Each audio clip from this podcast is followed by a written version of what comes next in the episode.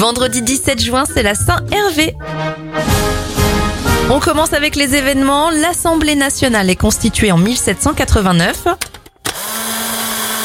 En 1970, Edwin Land dépose le brevet du Polaroid et en 1972, c'est le début du scandale du Watergate aux États-Unis. Des espions sont interceptés par la police dans le siège du Parti démocrate américain. Bon anniversaire à la tenniswoman Venus Williams, elle a 42 ans et ça fait 60 bougies pour Lio.